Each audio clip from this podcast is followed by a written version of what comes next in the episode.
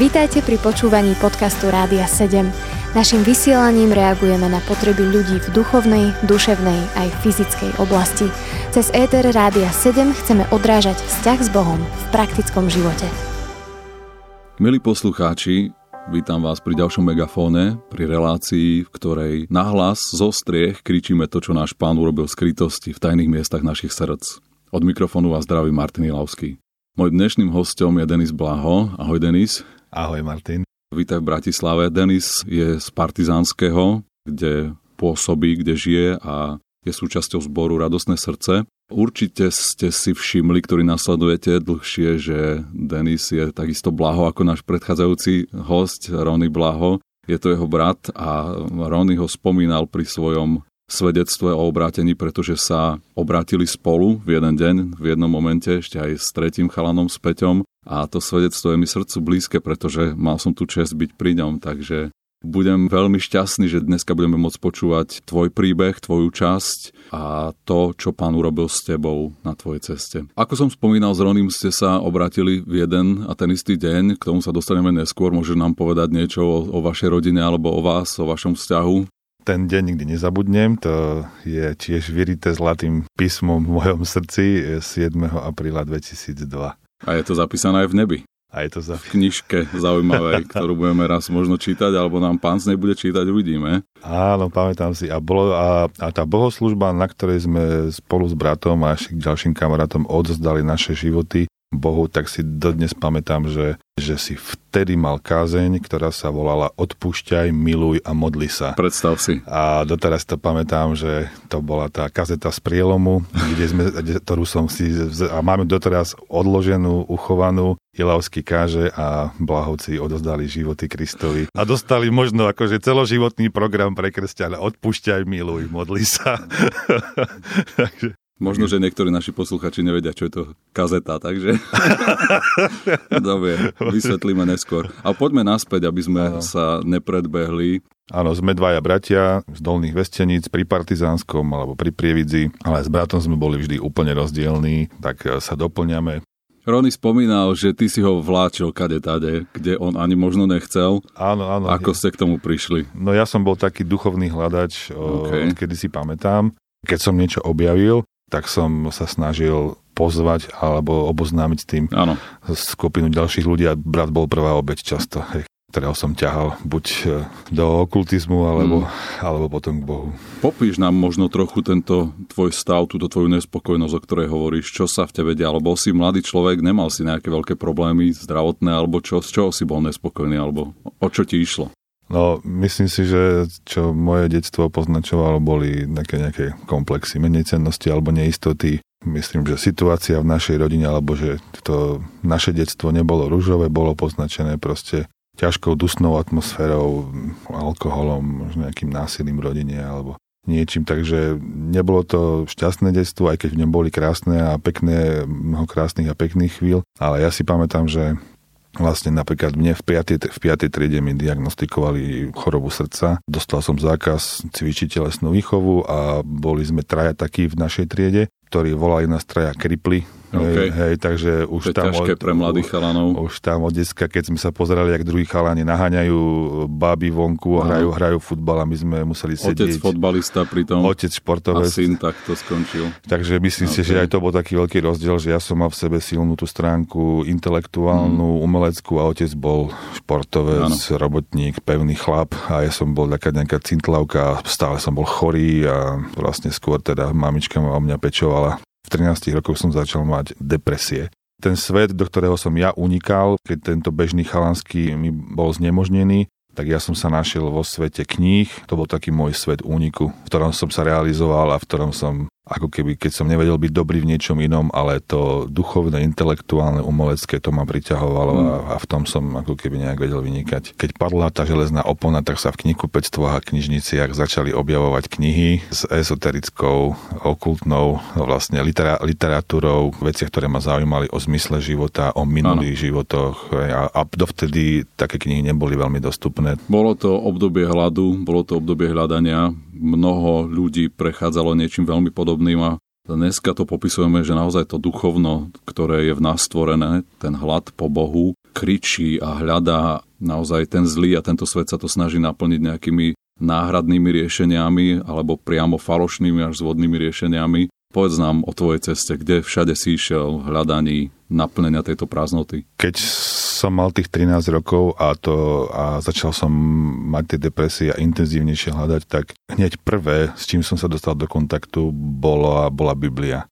Pán Boh sa mi dával poznať, ohlasoval mi svoju cestu a tak som e, vtedy sa pridal do skupiny tajne, ešte to bol ten prelom komunizmu a tajne sme chodili do susednej dediny na náuku a mm. som sa rozhodol proti v rebelii, že absolvujem prvé sveté príjmanie. Chvíľku som žil v takom šťastí, že je to Boh, ktorý je odpovedou na moje otázky a pamätám si dokonca, že som chodil niekedy po našej dedine a pozeral som sa smerom hore na oblohu a keď sa mi zazdalo, že oblaky mali tvár hlavy, tak som myslel, že to je ona práve sa na mňa pozera Takže akurát, že vzťah môj vlastne ku pánovi Farárovi, ktorý nás pripravoval, bol taký, že ja som bol odmala ten filozof, že ako majú tie deti to obdobie, kedy sa na všetko pýtajú prečo a potom ich to prejde, tak mne to, nepre, to mňa to neprešlo do, do teraz a znervozňujem ľudí otázkami, prečo niečo robia. No a naučil som sa veľmi rýchlo, lebo som hltal knihy a poznanie, veci, ktoré sme sa mali naučiť a potom som sa pýtal pána Farara, čo viac a prečo je toto tak a jemu to išlo strašne na nervy, nech už, mi, nech už mu s tým dám mm. pokoj a prečo neviem byť spokojný s tým, s, tým, s tým, čo je a bol som taký sklamaný a zranený z toho nášho vzťahu. A hlavne po tej roku prípravy som čakal nejaký zážitok silný, duchovný, ktorý mi pomôže v mojich strachoch, v mojich neistotách, v mojich depresiách. Hľadal som uzdravenie pre, pre moje vnútro a, a bol som sklamaný z toho, že sa nič nestalo. Ako, síce moje očakávania boli možno trochu prestrelené, ja som dúfal, že potom ako si sadnem s tým telom pánovým, že veľká ruka zdvihne strechu na kostole a tam sa ozve ten hlas z neba, ktorý mi povie, ľúbim ťa, mám ťa rád, viem o tebe, neboj sa, všetko bude OK, má to zmysel, žiť ďalej a nič sa nestalo a som z toho usudzoval, že zrejme každý z tých ľudí tam niečo prežíva a že na mne je niečo chybné, keď mm. ja neprežívam nič a stále sa trápim vnútorne. Mm.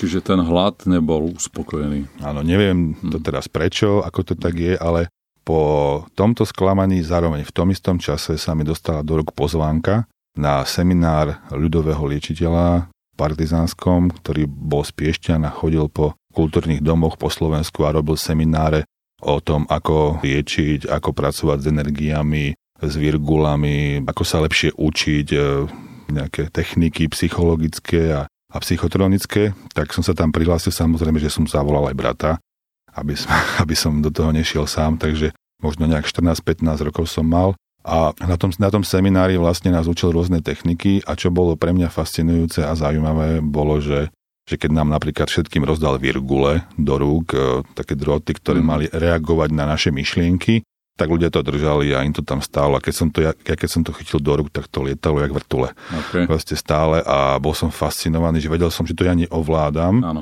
A, a ten ľudový liečiteľ, vlastne ten seminár sa končil tým, že ma to fascinovalo, zaujalo a on prišiel za mnou a povedal mi, že v tebe niečo je, ty máš nejaký dar. Áno. Ty máš nejaký dar podobný, ty by si mohol pomáhať ľuďom, liečiť ich a byť takto akože užitočný a vlastne to bol presne ako keby ten asi rozdiel, ktorý rozhodoval, čo sa týka môjho hľadania, že s pánom Farárom vlastne ten hlad po duchovnom poznaní vlastne jeho to vyrušovalo a, a mal dojem, že ho s tým otravujem a možno som proste potreboval len ako chalanské srdce, že som hľadal možno ano. nejakého muža, otca, ktorý vo mne niečo dobré uvidí ano a ten, ktorý niečo dobre uvidel, to bol práve ľudový liečiteľ, ktorý mi povedal, ty máš dar, choď za tým, ty môžeš pomáhať ľuďom, ty máš niečo ako ja, v tebe je niečo dobré. Podporil ťa, pozbudil ťa. Pozbudil ma hmm. a, a vlastne... Kde ťa to nasmerovalo ďalej? Nasmerovalo ma to, že netrvalo dlho a krátko potom seminári si pamätám, že som mal asi 15 rokov a stal som na choruse v našom farskom kostole hore a mal som dojem, že som zrazu dostal nejaký dar, že som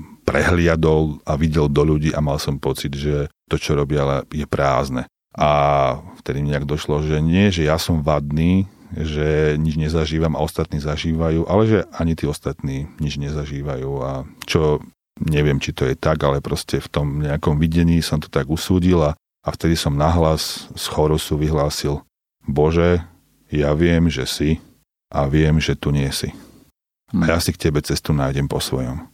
A vtedy som, to bolo posledný krát, čo som bol v kostole, čo som bol v Božom chráme a odvtedy som zanevrel, zahorkol na biblické proste poňatie dejín, na, na Ježiša, na kresťanstvo a naplno som sa na ďalších 11 rokov vrhol do skúmania všetkých východných, pohanských a ďalších mystických ciest a náboženstiev s tým, že som militantne bojoval proti všetkému, čo bolo nejak kresťanské.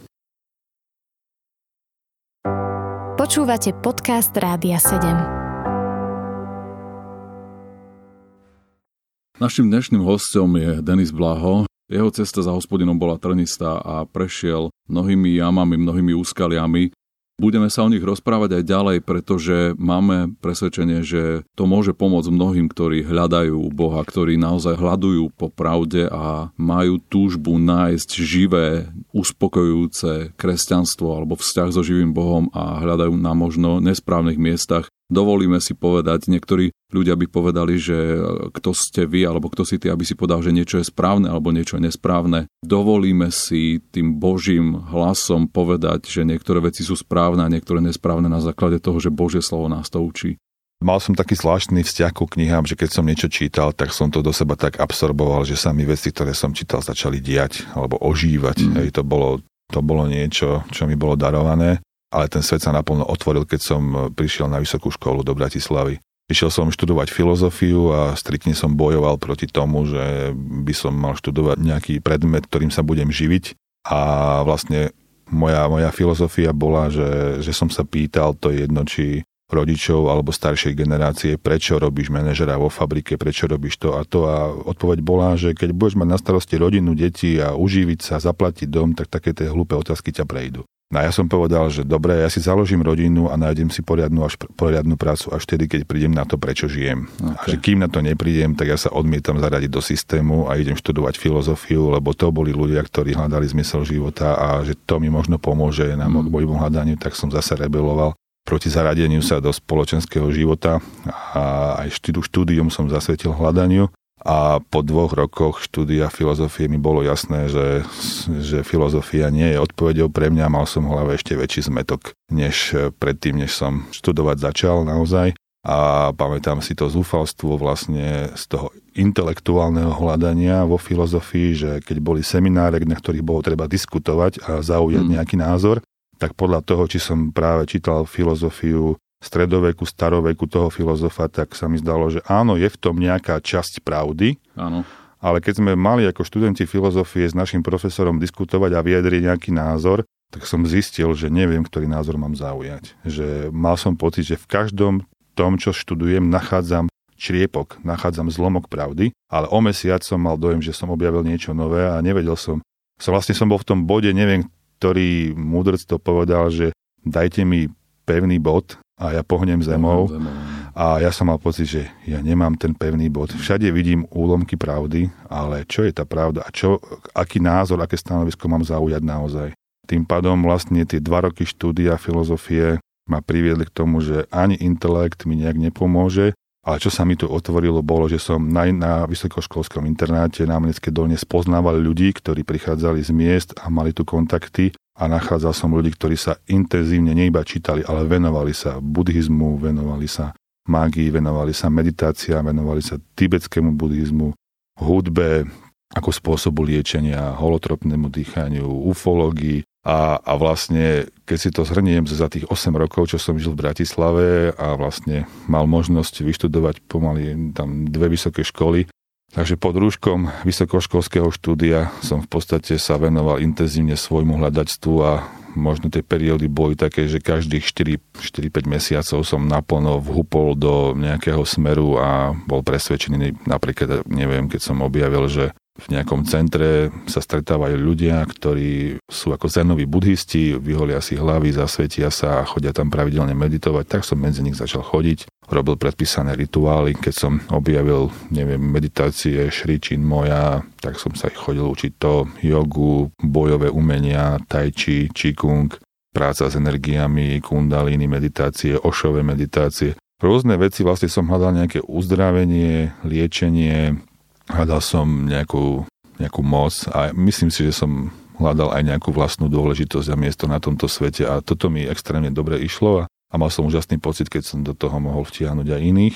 A čo bolo asi také markantné, bolo, že tie veci mi začali fungovať tak, že sa mi otvoril duchovný svet a začal som vidieť videnia a počuť hlas, ktorý ma viedol. Mal som vlastne, som si zbieral z každej tej techniky a cesty nejakých pár techník, rituálov a vytváral som si svoju vlastnú cestu. Každé ráno som cvičil a, a chodieval som nad internáty, do, e, nad Mlinskú dolinu, ráno do lesa pri východe slnka, meditovať, cvičiť, vlastne rozprúdiť svoje energie a, a tešilo ma, keď som zažíval tú duchovnú odozvu, že proste keď som meditoval, keď som robil techniky zo šamanizmu, z čarodejníctva, z východných náboženstiev, tak som zažíval silnú duchovnú odozvu, že niečo ma naplňalo, nejaká sila a nielen ma naplňala, ale som často videl obrazy, počul som hlas, videl som obraz toho človeka, toho, tej ženy, aj som mal pocit, že vidím, aký je ich problém. Keď som tam stál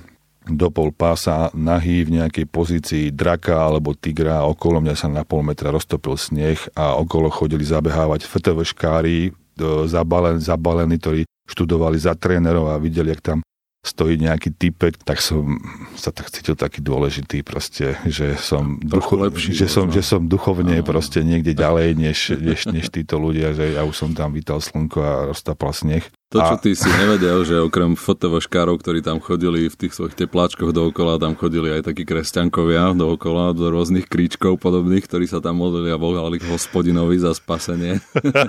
za to, aby sa dotkol a otvoril oči tým, ktorí hľadajú a nevidia. Takže rôzni, rôzni typkovia tam boli, okrem, okrem takýchto. Áno, to, No a, a keď som napríklad takto z toho lesa schádzal, a teraz len to si pamätám takú, takú živú situáciu, že takto ráno a dostanem taký obraz, ten hlas mi povie to a ten hlas bol v mojej hlave, ja som mal pocit, že to boli moje myšlienky, že to boli moje obrazy. A keď som potom zišiel dole do Mlinskej a zrazu som stretol presne toho človeka, ktorého, ktorého som mm. mal v tom videní hore v tom lese. Vedel som, o čom bude hovoriť, stretol som tú osobu, tú ženu, tak som videl, že veď ja vidím budúcnosť dopredu, mne mm. sa ukazujú veci, ktoré sa majú tým pádom to vo mne vyvolá, ja, ja musím byť na správnej ceste, veď mi to predsa funguje. Funguje to, áno. Funguje to, mm. proste, alebo stalo sa mi, že som niekomu priložil ruky na chrbát, on pocítil teplo, prestal ho bolieť chrbát. Mm. Tak som řekl, áno, ja už som otvoril takú čakru, že cez ktorú sa lieči druhým ľuďom, lebo už som proste sa cítil ako nejaký guru, ktorý má iným proste dávať svetlo na ich cestu tak som vlastne, ja som to v sebe mal tak, že jednoducho slúžim nejakým spôsobom Bohu, že moje poslanie tu na svete je duchovné. Hej, kedy si som, ešte keď som chodil do toho kostola, tak som mal túžbu byť kňazom, ktorá samozrejme zanikla s tým, keď som prestal chodiť do kostola. A keď som napríklad ako stretol nejakých kresťanov a neboli pevne zakorenení vo viere, boli naozaj nejak tradične veriaci, tak eh, som bol šťastný, keď som ich mohol dotiahnuť nejaký seminár meditácie buddhistický alebo do jogy alebo vyvolávania duchov. A trošku niečoho, osvietiť. Niečoho podobného a mal som pocit, že plním nejaké vyššie, vyššie poslanie.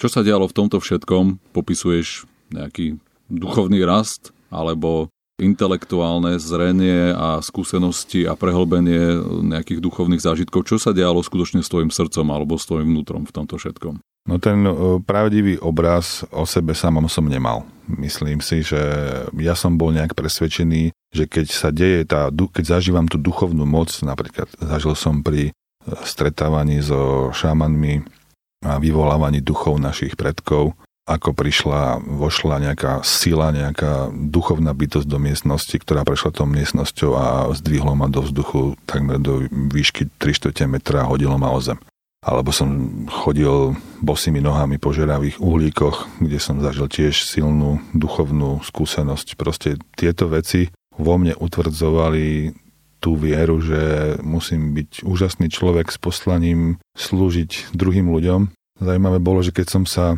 pred niekoľkými rokmi stretol s kamarátom, s psychologom, ktorý v tom čase v Mlinskej doline vlastne ma na jeden rok, keď som nemal internet, prichylil a býval som rok, rok u ňoho a býval som rok u neho a tak sme sa rozprávali o tých minulých časoch a, a sme, sme to spomenuli, tak on si veľmi dobre pamätal, aký, aký som bol v časoch, ako keď som sa cítil ako guru a, a, a hovorí mi, že... Ako ťa opísal? Hovoril mi, že som bol neznesiteľný. Okay. ja som sa považoval za úžasne dobrého, ale hovoril mi vlastne ten, ten priateľ, že som bol manipulačný, že keď mm. niekto sa nechal, keď oni si chceli vypiť a ja som mal fázu svetosti hmm. a chceli, chceli oslavovať, tak som e, bol nepríjemný a dával im pocítiť proste, že správne žiť budú len vtedy, keď ráno o 5 stanú a so mnou pôjdu hore do lesa. A tvoje, tvoje vnútro, myslím, duša, popisoval si nejaké nejakú menecianosť, popisoval si depresie, stavy, prázdnoty, zúfalstva, zlomenosť z rodiny a tak ďalej. Podarilo sa ti nejako tomto sa posunúť, alebo v akom stave to bolo? No, práve to bolo, áno, to bolo to, bolo to že, že som, zaži, zažíval som také fázy, kde som mal naozaj pocit, že som našiel svoju cestu, svoj smer. Moja cesta a môj smer je byť naveky nejakým hľadačom. Byť hľadačom, ktorý je neustále na ceste, zrejme nikdy nenájde, ale naveky bude hľadať a bude sa deliť o svoje hľadanie a tie depresie, ktoré som mal predtým z veľkej časti zmizli prichádzali len v ťažkých krízových situáciách, kedy mm. to zažívajú možno aj iní, iní, iní ľudia, ale tá existenciálna prázdnota, ktorú som mal ako tínedžer, ako dieťa, tak bola vyplnená, že som objavil svoj dar, svoje poslanie a mm. žil som z toho, čo som sa učil a čo som odozdával iným ľuďom počas svojej cesty, ale mal našiel som... Si, našiel si zmysel. Našiel, našiel som si zmysel. Naplnenie. Naplnenie, mm. ale mal som aj tak, mal som aj krízy vlastne také, ktoré napríklad pramenili z nejakého nevydaraného partnerského vzťahu, ktoré mňa osobne dovedli do ťažkých depresí až takmer pokusu o sebe, sebevraždu a poškodzovanie a tak, mm. že, že nakoniec eh, Vlastne mal som aj veľmi te, takéto ťažké obdobia, kedy som skončil u psychologičky na psychiatrii, bola mi diagnostikovaná maniodepresívna psychóza, mm. chceli ma na rok zavrieť do nejakého liečebného ústavu, odporúčili mi prerušiť e, štúdium na rok, aby som sa dal psychicky do poriadku nejako. To, to zase vo mne vyvolalo ešte väčší hľad, ešte viac sa potom vrhnúť ako keby do toho duchovného hľadania, prečo sa mi to stalo, prečo sa ten vzťah rozpadol, prečo som to tak ťažko prežíval.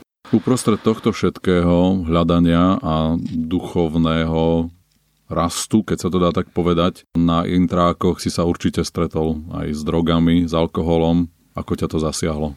Áno, stretol som sa s tým hneď prvý deň, ako som vošiel na izbu. prvý deň. Hneď prvý deň, ako som vošiel na izbu. In media zres. Ako ja som prišiel v podstate ešte ako tabula rasa, bol som z, z dediny posledný ešte ako 18-ročný, ktorý nepil. Myslím, že prvýkrát som pil nejaký alkohol na maturitnom nejakom večierku alebo počas tuškovej. Predtým som sa úspešne vyhýbal. A ešte si pamätám august. V auguste pred nástupom na vysokú školu, vlastne po niekoľkoročnom úsilí, čo som hustil do mojej mamy, že ma prestať fajčiť, som jej kupoval knihy o zdravom životnom štýle a o tom, ako prestať fajčiť. A v tom auguste mama naozaj prestala fajčiť po 25 rokoch a v septembri, a, začal. a v septembri som začal chodiť na vysokoškolský internát a iba som vošiel na izbu a iba som sa predstavil s tými chalanmi a hneď prvý večer tam bola žúrka, vlastne, kde sa fajčila tráva a ja som skúmal, čo to títo ľudia vlastne robia. A keď sa ma spýtali, či, teda, či to poznám a či som už niekedy fajčil marihuanu, hovorím, nie, ani poriadne neviem, čo to je, tak je, mi došiel zaostalý dedinčan, tak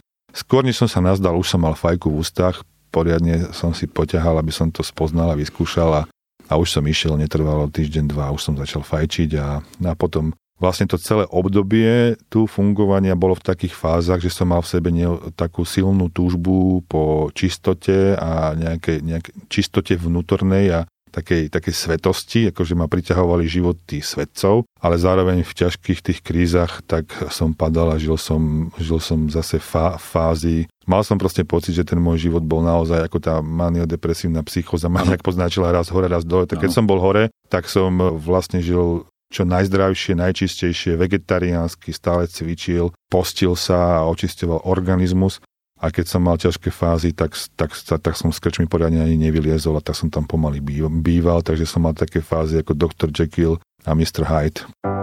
Počúvate podcast Rádia 7. Mojím dnešným hostom je Denis Bláho, ktorý nám popisuje svoju cestu za hľadaním pravdy, cestu hľadania vo filozofii, v náboženstvách tohto sveta, v drogách, v meditáciách, vo všetkom možnom, čo nám obdobie porevolučné ponúkalo, keď sa otvorili dvere a doslova sa naplnilo to vákuum, ktoré vytvoril komunizmus a tá dusivá totalitná ideológia, kedy sa otvorili srdcia doslova duše, mysle ľudí a hľadali sme odpovede vo všetkom možnom inom. Denis je toho klasickým prípadom, príkladom, kedy človek hľadá a nasáva z každej strany Žiaľ, to hľadanie nebolo vždy pozitívne, nebolo vo všetkom no, to, čo sme čakali. Tie negatíva boli veľmi bolestné, museli sme si prejsť strašnou bolesťou pri tomto hľadaním a v podstate si musíme uznať, že sme nenašli to, čo sme hľadali. Takisto Denis spomínal filozofiu. Filozofia vo všetkej tej múdrosti a synkretizme a skladaní toho, čo ľudia naozaj za roky vymysleli a čo vydumali naozaj v hlbokej ľudskej múdrosti, Filozofia má obrovský nedostatok a to je ten, že hovorí o sebe, že je milované pravdy a hľadanie pravdy, ale v podstate neverí v nájdenie pravdy. A ak niekto povie, že našiel pravdu, že má pravdu, tak e, skončil vo filozofii alebo je nejaký zadubenec alebo obmedzenec. Toto je ten cieľ, kde sa aj my chceme dostať. V podstate Božie slovo a kráľovstvo Božie hovorí o pravde úplne jednoznačne. Hovorí o nájdení pravdy, hovorí o tom, že niektoré veci sú pravdou. A ten konflikt, ku ktorému sa dostávame, ak nájdeme pravdu a vraciame sa naspäť do svojho filozofického sveta, ku svojim priateľom, ku svojim možno učiteľom do školy, tento konflikt je často bolestný a je to často kontroverzné, keď hovoríme o tom, že ja som pravdu našiel. Do tohoto bodu verím, že sa s našim hostom dostaneme, kedy nám popíše, ako on našiel to, čo dnes popisujeme pravdu, alebo toho, ktorého popisujeme, že je pravdou. Je to živý Boh, je to človek, spasiteľ Mesia, Ježiš Kristus, ktorý o sebe povedal, ja som pravda. Ja som cesta, ja som život a nikto nepríde k Bohu, ak nie skrze mňa. Kým sa do tohoto slávneho bodu zapísaného v nebi dostaneme, popíš nám ešte tie posledné možno mesiace, alebo roky, alebo dni, ktoré predchádzali tvojmu obráteniu. Prebiehali v Prahe, veľmi ma to ťahalo do Prahy, ten hlas, ktorý ma viedol aj nechať vysokú školu, Mal som pocit, že naozaj idem na nejakej vlne a neviem povedať ani čo sa stalo, ani prečo, ani ako, ale popisujem to tak, ako keby niekto zrazu vytiahol spotrebič zo zásuvky, spotrebič, do ktorého predtým tiekla elektrina a fungoval a vedel, takže ja som mal z tých všetkých ciest, ktoré som za 11 rokov prešiel a vyskúšal vytvorenú svoju vlastnú cestu a nech som už žil akokoľvek som strávil ten večer predtým, či som ho strávil svetov alebo som ho strávil do rána pri poháriku. E, ráno, keď som, keď som sa posadil do lotosového kvetu a začal robiť svoje techniky a cvičiť nejaké cvičenia z tajči, z čikungu, tak ma naplnila energia až do jedného rána, kedy som ráno zopakoval všetky svoje rituály a žiadna duchovná odozva, ktorú som predtým fyzicky zažíval, že ma naplňala sila, žiadna duchovná neprišla. Ostal som v izbe a cítil som obrovskú prázdnotu a, a vedel som, že sa niečo stalo a nevedel som, čo sa stalo. Nevedel si čo? Nejaká vonkajšia, vonkajšia udalosť, nič, nejaká kríza? Nie, nie, nie. Žil som nezodpovedný, fluktuantský e, život, bohemský. Vykonám svoje rituály, zaspievam svoje mantry, vizualizujem to, čo som, čo som robil nedeje sa s mojim telom nič, prázdnota. A ďalšie dni, nie že to bola iba prázdnota, ale mal som, začal som cítiť, ako keby sa prepadám. Hmm. Prepadám do temnoty, prepadám do zúfalstva hmm. a čo začalo prichádzať, boli duchovné odozvy z duchovného sveta akurát, že zmenili obsah. Tie predtým boli pozitívne, zaujímavé, viedli ma. Tie, ktoré začali prichádzať, boli demonické, boli fobické, boli strašné. Začal som mať pravidelne, že som sa začal budiť o, 3, o 3.00 v noci na prítomnosť nejakej bytosti v mojej izbe. Bytosť sa ku mne otočila a videl som, že namiesto očí má plamienky ohňa.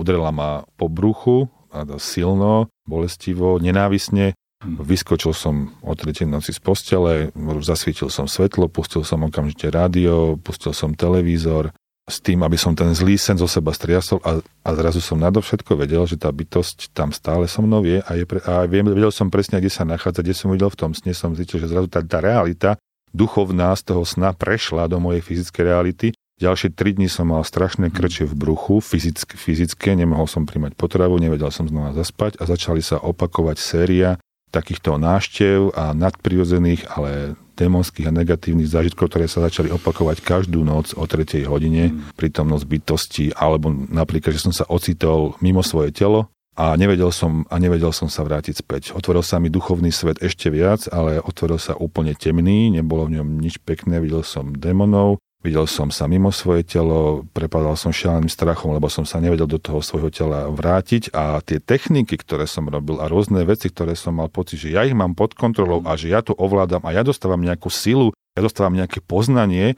tak zrazu som začala mať čoraz viac pocit, že som len hračkou nejakých síl a dejú sa mi veci, ktoré už vôbec neviem ovplyvniť, neviem ich ovládať, dejú sa mi, kedy chce niekto iný a niekedy chcem ja. Ten postoj, s ktorým ideme do takéhoto hľadania, si popísal slovami, ja si nájdem vlastnú cestu, ja si to urobím po svojom, ja pôjdem za Bohom svojou cestou.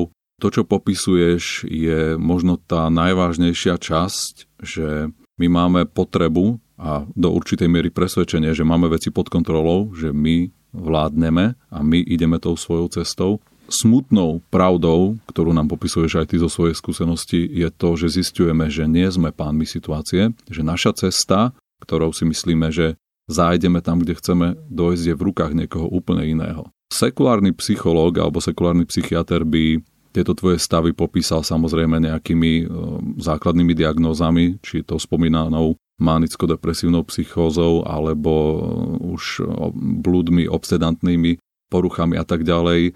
Z toho Božieho pohľadu, kedy rozumieme, že je tu nejaký duchovný svet, ako by si popísal, alebo dnes rozumieš tomu, čo sa dialo?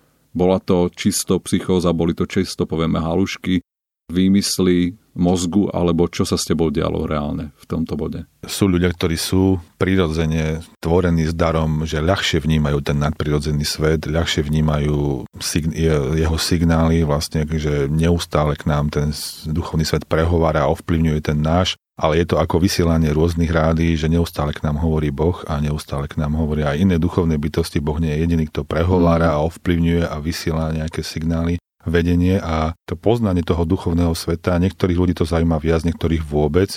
Mňa to zaujímalo a fascinovalo veľ, veľmi. Áno.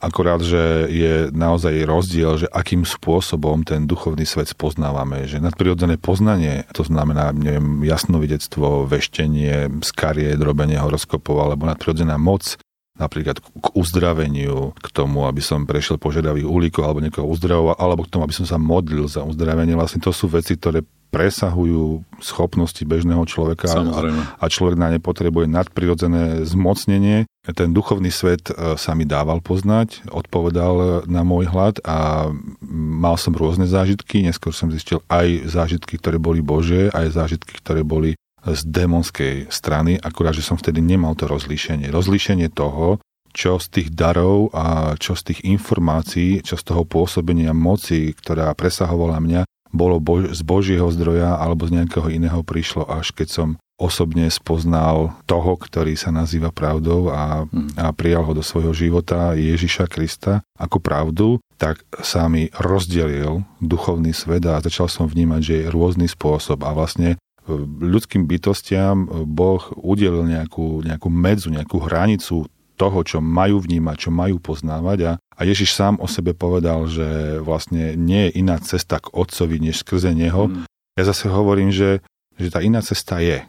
A že človek naozaj môže ísť k Bohu alebo k poznávaniu duchovného sveta zmyslu svojho života aj inými cestami, pretože iné náboženstva, iné smery ich naozaj ponúkajú. Akorát, že Ježiš hovorí, že ten, kto vchádza inými, inými dverami, e, nenájde naozaj otca. Nenájde vlastne, že syn je dverami otcovi, to znamená, je pre mňa teraz syn je tým pravým poznaním, ktoré zo sebou nenesie vedľajšie následky, ktoré korumpujú dušu človeka a ničia ju. Vlastne ja som skúsil najskôr tú Božiu, potom som ju odvrhol, pretože mi to nepomohlo. A po tých 11 rokoch vlastne, keď sa začali diať tie veci, tak e, z toho môjho pohľadu to je, že že z, z toho démonského sveta mi boli prepožičané nejaké dary, ako vnímať nadprirodzené poznanie aury ľudí, alebo liečiť, alebo niečo uskutočňovať. Koho bol... teda, prepáč, že ti do toho skočím, koho teda nájdeme, keď hovorí, že Ježiš je dvere k Otcovi a keď sú teda iné cesty, ktorými môžeme ísť zahľadať Boha, koho nájdeme potom? Poznáme Otca lži a vlastne dostávame sa pod vplyv démonov. Prečo je to tak? Prečo nenájdeme Boha skutočné? Prečo si ty nenašiel Boha tou svojou cestou?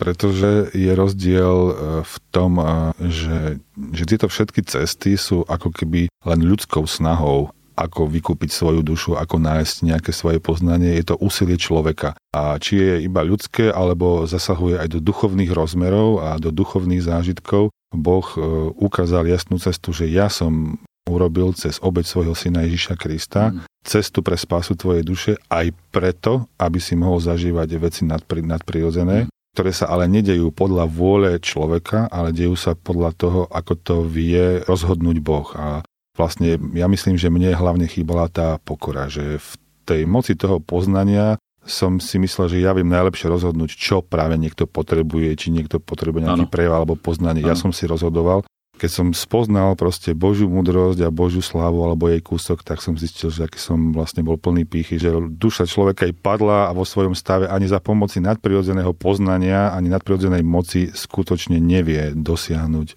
Boha, ktorý sám povedal, ja, cesta ku mne je cez môjho syna.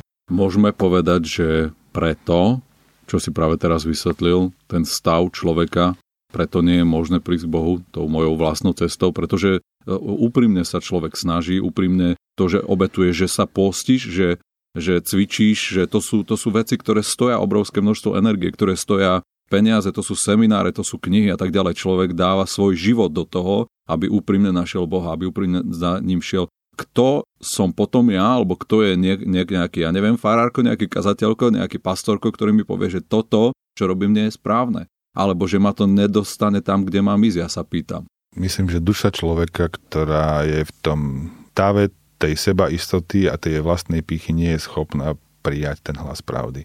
Ja som bol schopný počuť hlas pravdy, ktorá mi zaznela cez ústa kresťanky veriacej až v stave, kedy moja duša na tom bola uboho a kedy ma život a skúsky života pokorili a bol som pripravený. Boh dáva milosť tým pokorným a až keď ja som pokoril, vlastne ani nie, že ja som ju pokoril, život pokoril moju dušu, vlastne prišiel ako u doktora Fausta, že dostal si schopnosti, ja bol vlastne tie duchovné si dával, dával som ti dobre, Jasné. teraz si fungoval 11 rokov a teraz zaplať cenu. Ano. Zaplať svojou dušou ano. a teraz, teraz si môj, niečo ti bolo prepožičané a teraz, a teraz zaplať, tvoja duša je moja. Boh, boh neustále ponúka človeku dve cesty. Boh neustále ponúka človeku možnosť voľby. Jedna voľba je voľba proste, že urob si to po svojom, ako Frank Sinatra hovoril aj did it my way, ako spieval. Ja som takisto si vyhlasoval, že si urobím tú cestu po svojom. Ja som si ja som si vlastne, proste aj v Biblii to máme, že ako ľud sa snažil dosiahnuť nebo a,